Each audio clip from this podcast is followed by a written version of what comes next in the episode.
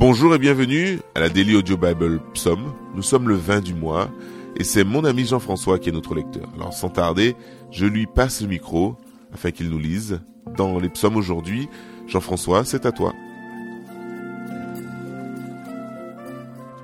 Psaume 37, versets 30 à 40.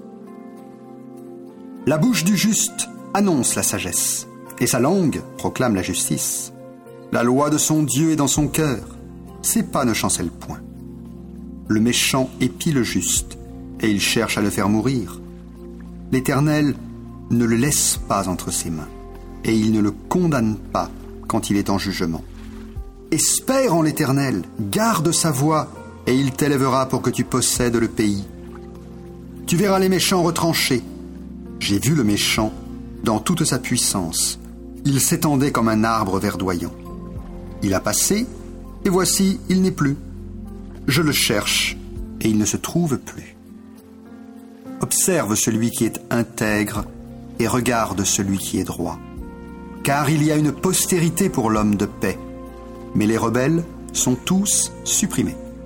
La postérité des méchants est retranchée. Le salut des justes vient de l'Éternel. Il est leur protecteur au temps de la détresse. L'Éternel les secourt et les délivre. Il les délivre des méchants et les sauve, parce qu'ils cherchent en lui leur refuge.